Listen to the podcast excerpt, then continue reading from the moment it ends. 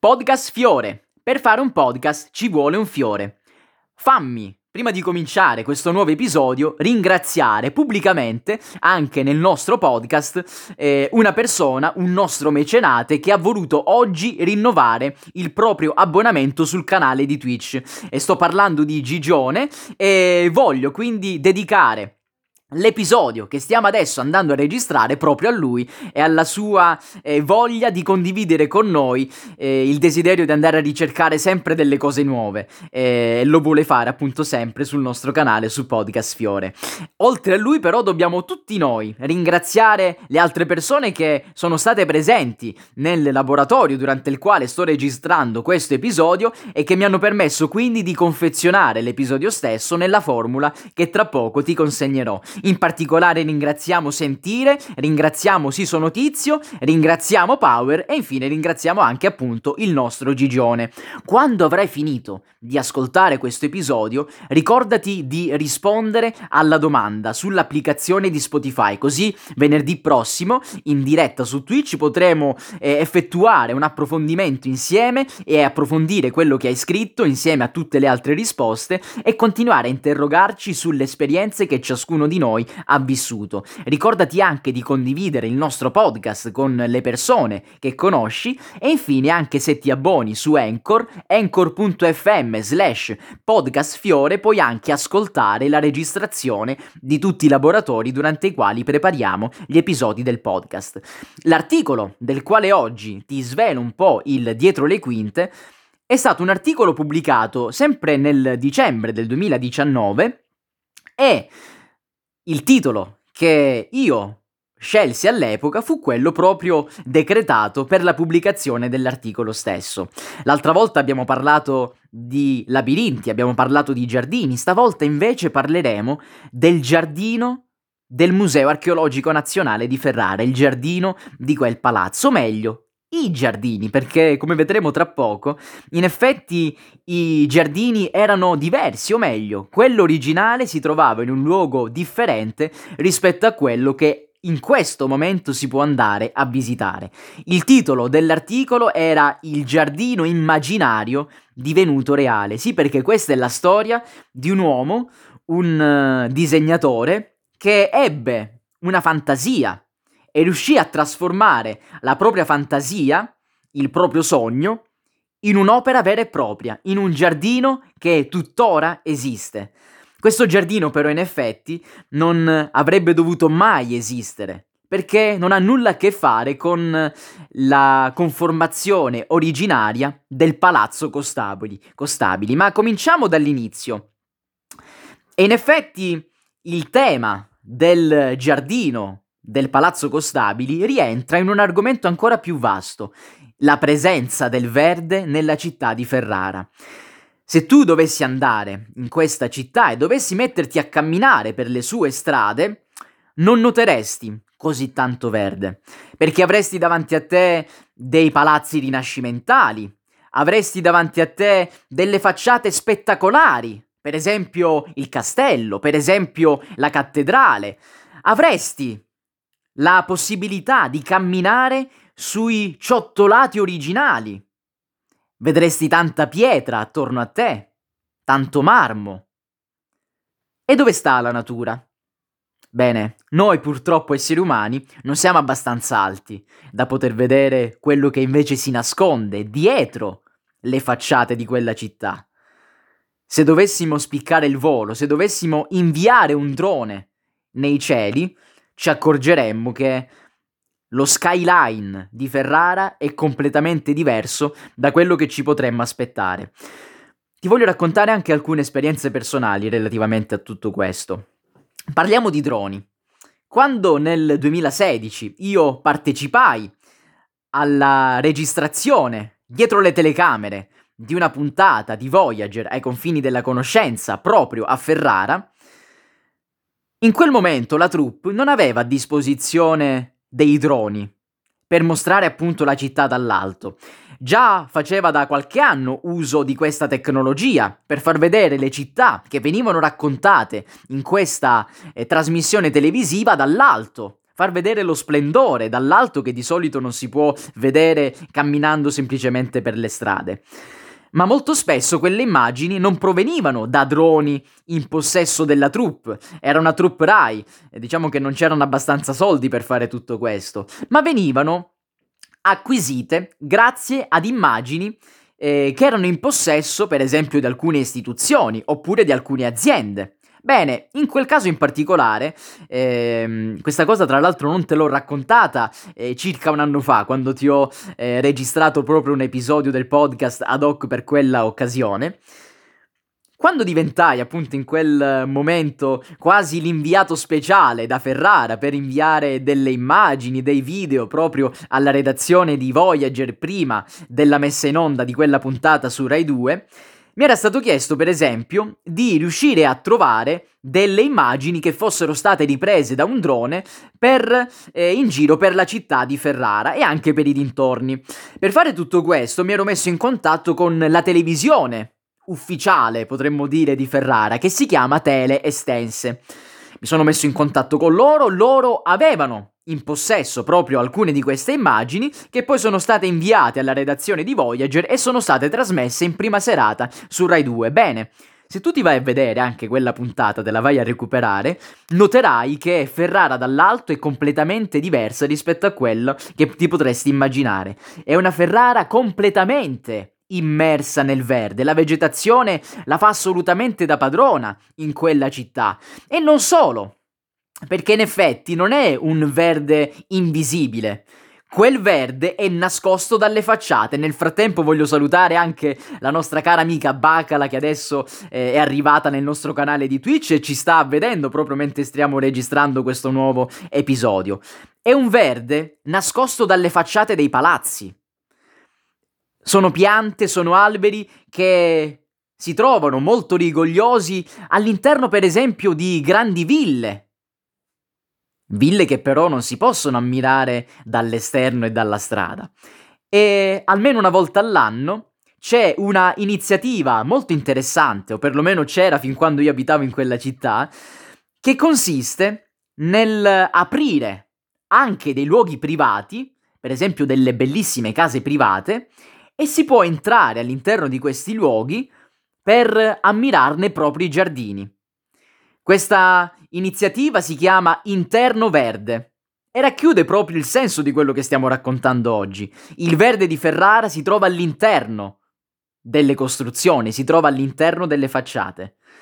Eh, I volontari di questa iniziativa si mettono d'accordo, quindi ogni anno con i proprietari di questi bellissimi luoghi eh, si mette tutto in sicurezza e si trasformano queste case in una sorta di musei.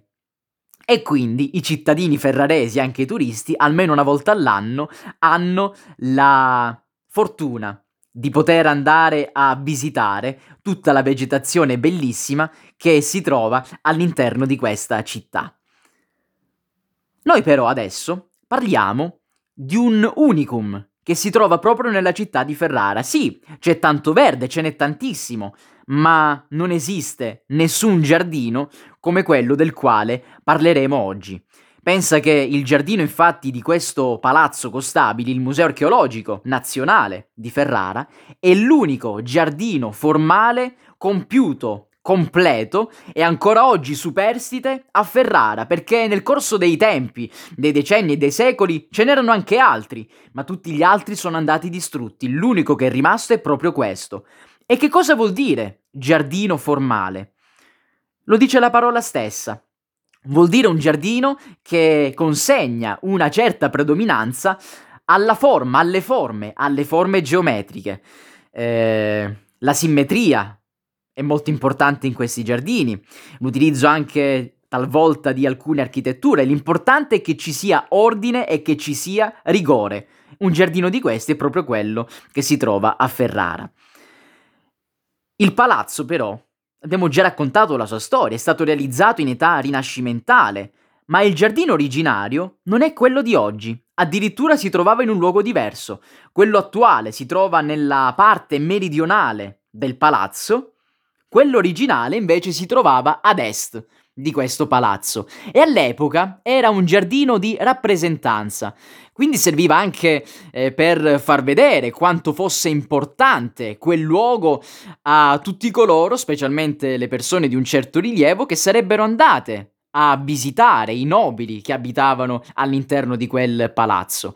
E insieme a quel giardino eh, c'erano anche delle stalle, c'erano delle fabbriche, insomma si lavorava anche e venivano anche ospitati alcuni animali. Gli animali erano fondamentali in quel periodo della nostra storia, anche addirittura all'interno delle città.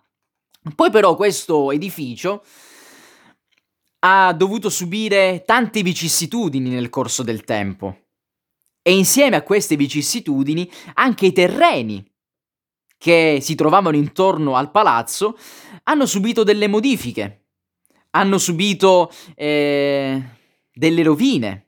Qualcuno di questi è stato eh, completamente tagliato, oppure eh, qualcuno di questi terreni è stato destinato ad un uso che non era stato preventivato all'inizio. E a causa di tutte queste cose, quindi, non abbiamo altro attualmente che una piccolissima frazione dell'antico giardino di rappresentanza. A est del palazzo c'era un grande terreno che si sviluppava con anche questo giardino, oggi invece rimane una piccolissima parte. Praticamente di questo giardino non è rimasto quasi nulla. E poi invece, negli anni 30, ecco che si decide di realizzare un nuovo giardino, ma da un'altra parte, proprio a sud di questo palazzo. E lo stile di questo giardino, naturalmente, non poteva che essere uno stile neorinascimentale, cioè si prendeva spunto da come venivano realizzati i giardini durante il periodo del Rinascimento, esattamente come quello di rappresentanza ad est del palazzo, e si riproponeva lo stesso stile in una chiave naturalmente moderna, in una chiave quindi eh, novecentesca. Questo giardino, però, pur essendo grande, e se vai a Ferrara ti puoi rendere conto di quanto fosse grande questo giardino, di quanto lo sia tuttora, è comunque più piccolo rispetto all'originale giardino che si trovava ad est. Eh, le persone più anziane di questa città addirittura affermano che eh, loro si ricordano benissimo di quando erano piccole e andavano a giocare in questo giardino del palazzo, ma non si ricordano praticamente nulla del museo. Cioè il palazzo Costabili era molto importante per la cittadinanza tanto tempo fa eh, per quanto riguarda il giardino, ma quasi nessuno si ricordava di salire le scale e di andare a visitare anche il museo, quindi addirittura parliamo di un luogo conosciuto più per il giardino, per l'area esterna, che non per le ricchezze archeologiche che sono custodite al suo interno. Questo nuovo giardino fu una specie di esperimento, perché mai prima di allora mm, in questo territorio si era fatto un qualcosa del genere, un esperimento però che è ben riuscito, Tanto è vero che ha continuato ad esistere quasi per un secolo, ormai è quasi un secolo che esiste questo giardino. Ma parliamo proprio del terreno dove è stato realizzato il nuovo giardino. Quindi ci spostiamo da est e arriviamo a sud. Prima di quest'opera, quel terreno si presentava eh, praticamente senza alberi, c'erano degli ambienti erbosi, quindi c'era tanta erba, ambienti che erano tra l'altro ehm, particolarmente aperti, e si ritrovavano anche dei segni tangibili, perché sono stati condotti degli studi, di attività umane. Attività umane in maniera diretta oppure indiretta. In che senso? Vegetali coltivati, resti di vegetali coltivati, quindi questo eh, tradiva proprio la presenza di un'attività umana, oppure anche vegetali non coltivati, ma che di solito crescono in un ambiente modificato dall'essere umano. Per esempio, se si ha un orto e si coltivano alcune piante, si noterà che magari ne crescono anche delle altre che non sono state coltivate in prima persona, ma la loro presenza è molto correlata con l'ambiente che è stato appunto antropizzato, cioè il nostro orto. Si è visto che erano presenti tante graminacee, che sono piante diffuse in tutto il mondo. E queste graminacee eh, possono essere sia spontanee e possono essere anche frutto di agricoltura. Poi, nel 400, quella zona, che poi sarebbe eh, stata trasformata in giardino, aveva una parte costituita da orti, orti che erano di medie dimensioni e questi orti si alternavano però con delle aree adibite invece a dei prati oppure a dei terreni incolti, terreni dove le persone camminavano. Grazie ad alcune, eh, alcuni studi, analisi chimiche e fisiche si è visto infatti che quei terreni erano stati soggetti a calpestio, lì le persone ci camminavano, quei terreni non erano quindi stati coltivati. E si pensa anche che ci fosse un importante impianto idraulico nelle vicinanze. E che cosa ci fa un impianto idraulico nel centro di Ferrara? Dobbiamo capire che nel Rinascimento eh, il modo in cui si mostravano tante città italiane, specialmente di quella zona attorno al Po, per esempio anche Bologna, era un modo molto diverso rispetto ad oggi.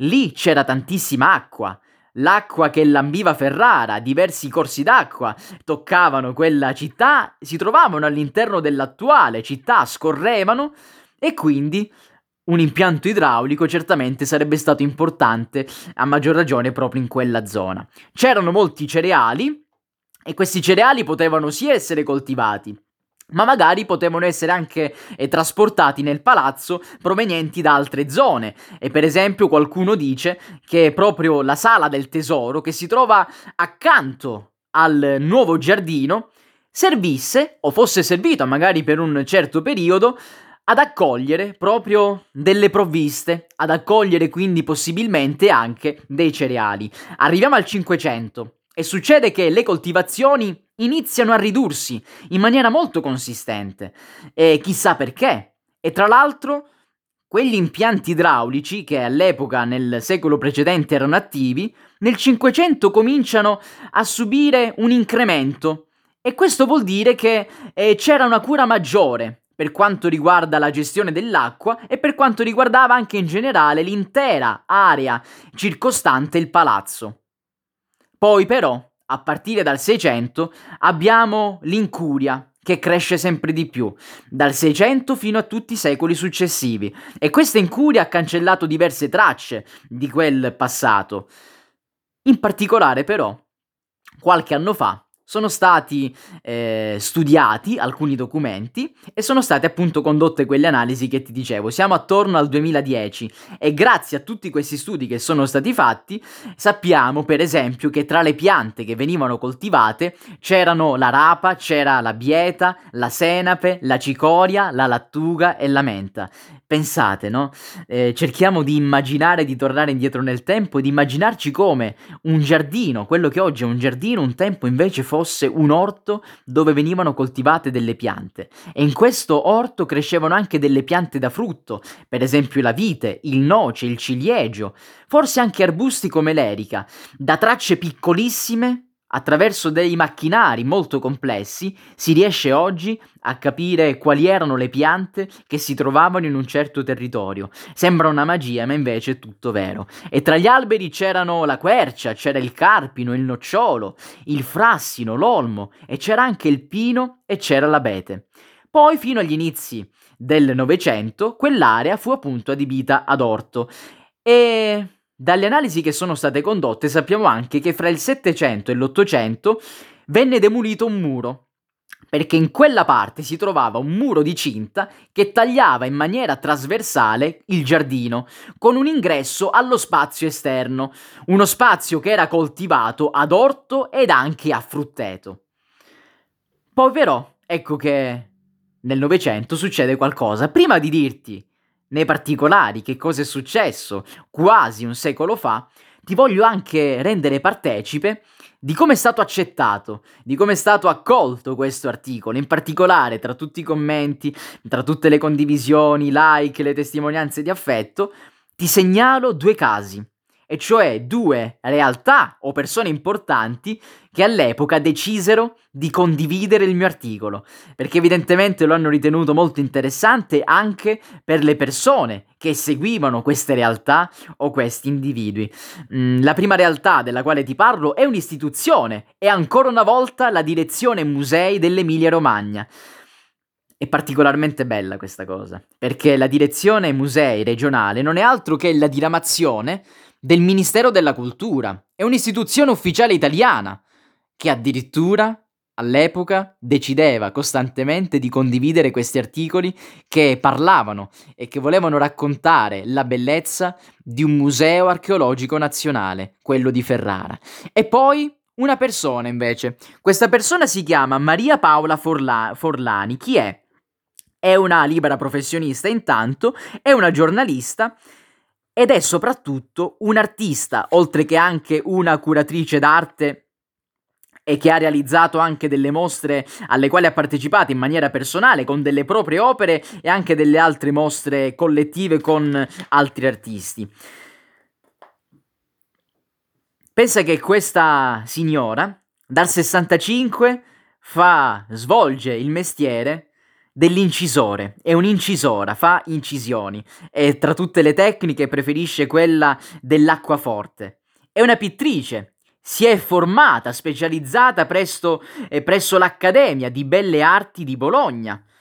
Qualche anno fa ha anche inaugurato un proprio sito web dedicato proprio all'arte, si chiamava Arte senza confini. E nel corso di tutti questi decenni ha realizzato più di 90 matrici. Rappresentando che cosa all'interno delle sue opere artistiche? Specialmente soggetti sacri e soggetti fantastici, alcuni di questi li abbiamo anche visti poco fa nel corso del nostro laboratorio eh, in diretta proprio su Twitch. E quindi è bello il fatto che una giornalista, ma soprattutto un artista, una curatrice, una persona che mette continuamente le mani in pasta all'interno di questo ambito, abbia deciso di condividere un articolo che parlava di giardini, un articolo che parlava della storia proprio di questo giardino. Mi sono sentito particolarmente contento quando ho visto proprio tutto questo. Detto questo, allora torniamo un po' alla nostra narrazione e siamo arrivati al punto cruciale, quello che è successo agli inizi del Novecento. Abbiamo un disegnatore, un disegnatore tecnico, quindi non possiamo dire che fosse un vero e proprio artista, come appunto la nostra Maria Paola Forlani. E questo disegnatore negli anni 30, cerchiamo di immaginare anche il momento storico nel quale ci troviamo. Eh, all'epoca, tra l'altro, andavano molto di moda questi giardini formali, sì, perché andava di moda l'ordine, andava di moda il rigore, la simmetria anche in altri ambiti della società, nell'architettura, per esempio. Siamo nel periodo del fascismo. E realizza un progetto, un'invenzione grafica. Questa invenzione grafica voleva riproporre un modello ideale. Occhio, il giardino, per come lo vediamo oggi a Ferrara, non è mai esistito così eh, anche in altri luoghi della nostra Italia. È un'invenzione. Si rifà a un modello ideale, cioè come, secondo questo artista, doveva per forza presentarsi un giardino del Rinascimento. Non solo, del Rinascimento ferrarese, quindi un giardino rinascimentale ferrarese, ma naturalmente essendo stato realizzato e immaginato in epoca contemporanea, allora parliamo di giardino neo-rinascimentale. Si progetta, si inizia a realizzare negli anni 30, poi però ci sono degli altri interventi successivi che modificano questo giardino. Quindi addirittura quello che guardiamo oggi non è il giardino originale degli anni 30, perché possiede degli elementi che inizialmente non esistevano. Per esempio il labirinto. Ecco, abbiamo parlato di labirinti l'altra volta. Il labirinto che può essere attraversato oggi in questo giardino. E tra l'altro, ogni volta che vanno i bambini e i ragazzi in questo museo si divertono sempre tanto a giocare proprio in questo labirinto e quindi ci mettiamo anche nei panni dei nonni che oggi raccontano queste cose alle persone che sono più giovani. Questo labirinto è successivo, è stato realizzato a partire dagli anni 50 ma tutti gli elementi che sono stati inseriti successivamente, delle volte hanno cercato di essere affini all'idea eh, originale di questo giardino, quindi l'identità neorinascimentale. Altre volte invece non erano così tanto affini, ma grazie ad un restauro che è stato realizzato nel 2010, con una ricostruzione attentissima di questo giardino, Ecco che allora oggi possiamo ammirare un giardino rinnovato, restaurato e che ha saputo portare rispetto per le varie modifiche che ci sono state nel corso del tempo. Non è stato un restauro che ha voluto riportare tutto agli anni 30 azzerando quello che è avvenuto successivamente, no, ma ha voluto valorizzare anche quello che è stato realizzato in seguito. E quindi questo disegno formale del giardino neorinascimentale anche adesso si può ammirare, ma si possono ammirare anche le cose aggiunte dopo. Eh, si è ritenuto infatti che queste aggiunte non siano più alienabili, non si possono più togliere, perché sono anch'esse divenute ormai identificative del giardino. Pensa, un giardino eh, di questo museo che si vede tolto il labirinto. non, non esisterebbe più non avrebbe più alcun senso. E tra queste aggiunte c'era anche la galleria di rose, una galleria bellissima, eh, tutta ricoperta di rose in alto, si può attraversare, non è molto lunga, e specialmente quando gli alberi sono in fiore, ti assicuro che è uno spettacolo andarci dentro. Anche per avere un po' di sosta dal sole incombente. E tra l'altro dobbiamo anche sottolineare la profonda cura che viene riservata a questo giardino. Perlomeno quando io ho potuto operare all'interno di questo museo, periodicamente i dirigenti chiamavano eh, delle persone specializzate, dei giardinieri, per poter sistemare questo giardino. E tu sai che un giardino deve essere eh, sistemato, gestito eh, in maniera molto molto eh, frequente, altrimenti poi l'erba cresce, altrimenti specialmente un labirinto con tutte le siepi diventa incurato e quindi diventa anche non troppo piacevole da vedere. Essendo un giardino formale, deve essere para para l'erba. Non ci può essere un filo più in alto rispetto agli altri. E quindi veramente l'armonia e il rigore la fanno da padrone all'interno di questo luogo un'invenzione fantasiosa, un sogno, un'immaginazione che però si è saputa inserire in maniera molto adeguata in un contesto addirittura rinascimentale. Certo, nel Rinascimento mai si sarebbero immaginati di fare un giardino per come lo possiamo ammirare noi oggi nel lato meridionale di questo palazzo. Eppure il disegnatore all'epoca e tutti coloro che poi hanno voluto aggiungere delle altre cose successivamente, compresi anche i restauratori del 2010, hanno saputo portare rispetto per il contesto splendido di questo palazzo e hanno saputo quindi anche far dialogare l'antico con il moderno, perché le cose antiche possono continuare a vivere solamente se siamo in grado di renderle sempre vive e di modificarle anche in base alle necessità del giorno che stiamo vivendo. Adesso ricordati di rispondere alla domanda su Spotify, dopodiché condividi questo episodio con i tuoi contatti e se ti abboni su anchor.fm slash podcastfiore potrai ascoltare anche la registrazione del laboratorio durante il quale abbiamo creato questo episodio. Podcast Fiore. Per fare un podcast ci vuole un fiore.